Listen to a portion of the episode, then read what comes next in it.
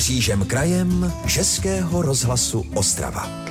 Příroda jeseníků je plná pokladů, jejich poznání je prací na celý život, ale Přesto můžete jeseníky alespoň ochutnat všemi smysly. Už během jediné návštěvy vzdělávacího centra v Karlovicích. Založila ji nadšená botanička Kateřina Kočí, předsedkyně spolku Aktea Jeseníky.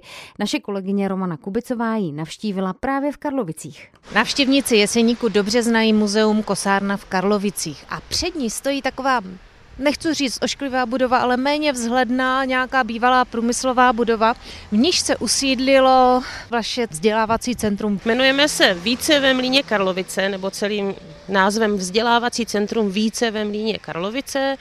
Sídlíme tady v budově bývalého strojního mlína, který byl postavený v roce 1930. Bohužel od 50. let pozvolna chátrá a my jsme se rozhodli, že právě v něm chceme vybudovat vzdělávací centrum, takže celé to chceme zrekonstruovat, aby sem děti mohly jezdit celoročně a vzdělávat se tady. Pojďme se podívat, co se dozví vevnitř. Tady už vidíme, že opravdu tady nejste žádní nováčci, už nějakou dobu fungujete, vnitřek je krásně zabydlený, voní to tu dřevem. Co se tedy tady více dozvíme? Dozvíte se tady zejména o přírodě a krajině jeseníků. A to trošku netradičním způsobem, protože si myslím, že takových psaných materiálů, informačních tabulí je všude spousta. Sami jsme také některé dělali ale tady poznáte jeseníky všemi smysly. Pojďme se podívat. Tady už máme třeba, ano, nějakou geologickou expozici, ale ne ty balvany, které třeba tady v určitých městech můžete najít, ale pěkně v krabičce kousky kamenů, na které si můžu sáhnout. Určitě to je jenom jedna malinká část celé expozice. Je tady teď na tu podzimní dobu, ale plánujeme, že maličká geologická expozice tady bude součástí celého toho vzdělávacího systému. Teď už si můžeme trošičku pokochat. Olše, bříza, buk, jasan, dub, Motřín. Dendrofon, že jo? Pamatuju si to správně.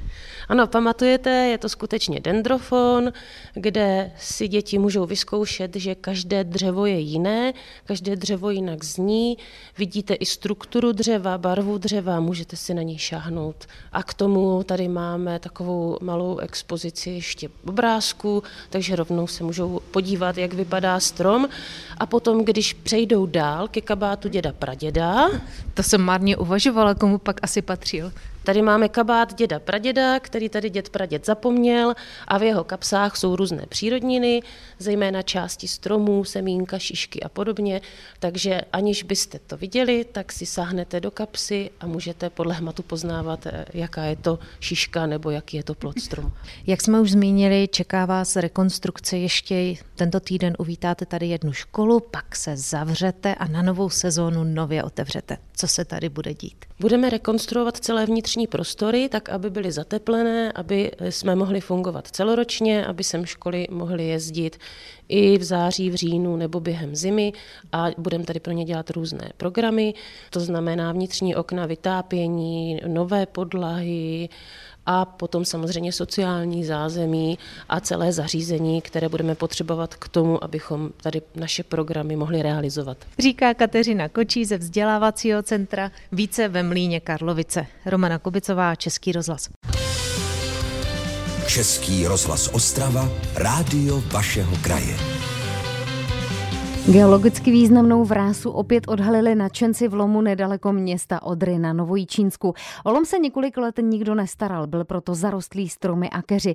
Teď je opět přístupný a lidé si mohou přijít vrásu same prohlédnout. My jsme dorazili na velice eh, geologicky zajímavé místo, i když to tak eh, místním obyvatelům nepřijde. Říká amatérský geolog Jakub Zeman a ukazuje na část skály v Pohořském lomu, která vypadá jako veliký stočený koberec. Jak mi vysvětluje, jde o takzvanou vrásu. To je vlastně vodorovná vrstva té horniny, která eh, se nám usazovala na dně moře a ona se nám potom během vrásnění ohla. A to přesně my tady vidíme, že vlastně tady nám to tvoří takové C Jo, a je to z geologického hlediska je to velice zajímavé. I když se lom nachází u poměrně rušné cesty na Odry, doteď o vráse mnoho lidí neví. Protože ten lom postupně začal zarůstat eh, náletovýma dřevinama, tak to nejzajímavější místo z toho lomu nebylo vidět. Proto si Jakub Zeman z dobrovolníky rozhodl uspořádat brigádu a lom odhalit. Tady už vlastně proběhly dvě brigády. První proběhla na začátku června, kdy jsme odstraňovali ty nálety tady v tom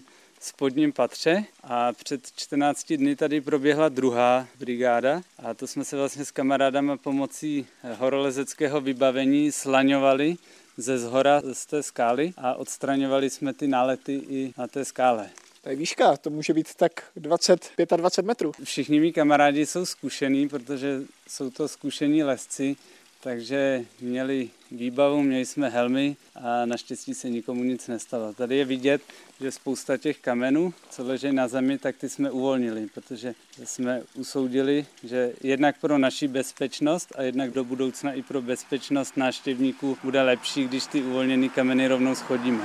Teď už je lom z cesty jasně viditelný a stane se i součástí naučných stezek projektu Krajina Břidlice, potvrzuje nezávislý starosta Oder Libor Helis. Určitě bude to lákadlo i pro ty, kteří budou odcházet od Porské rozhledny, kterou už tady máme od roku 2014 a budou chtít vidět i další nějaké zvláštnosti tohoto kraje. V následujících letech by pak u lomu mělo vzniknout i odpočinkové místo s informačními tabulemi. Z Oder Tomáš Pika, Český rozhlas.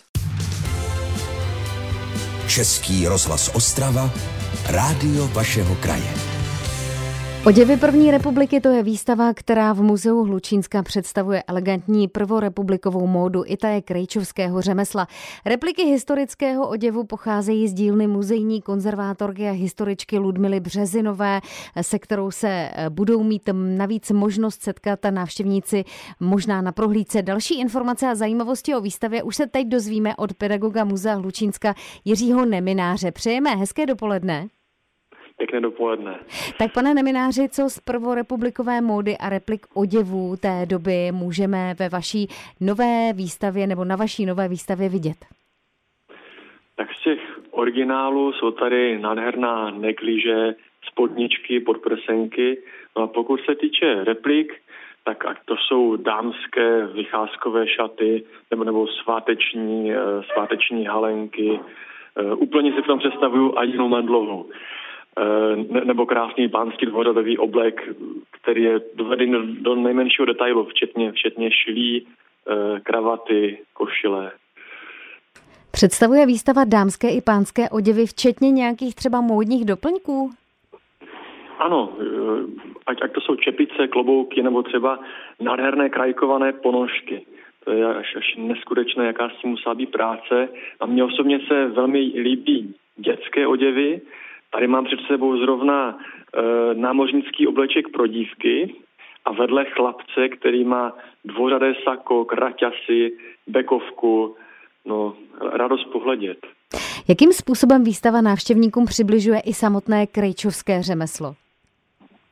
Tak krejčovské řemeslo e, přibližujeme jednak nainstalovanou dílnou, kde se nachází rozpracované sako, takže člověk tam může vidět jednak všechny střihy a celý ten výrobní postup, který pak je zopakován i na panelech, kde člověk vlastně vidí, jak, jak to vzniká postupně ten oblek.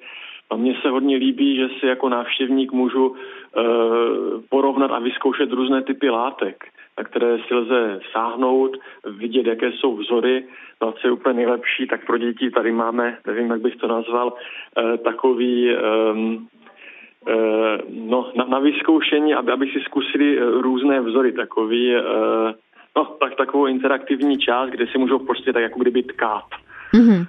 Pane Nemináři, pojďme ještě na závěr říct, kam a kdy mohou lidé dorazit, pokud by tohle všechno chtěli vidět. Tak musí vážit cestu do Hlučína, na zámek a tady v Muzeu Hlučínska v sále pro krátkodobé výstavy mohou výstavu až do konce listopadu spatřit. Moc děkujeme za informace a přejeme krásný den. Naslyšenou. Děkuji, naslyšenou. Český rozhlas Ostrava.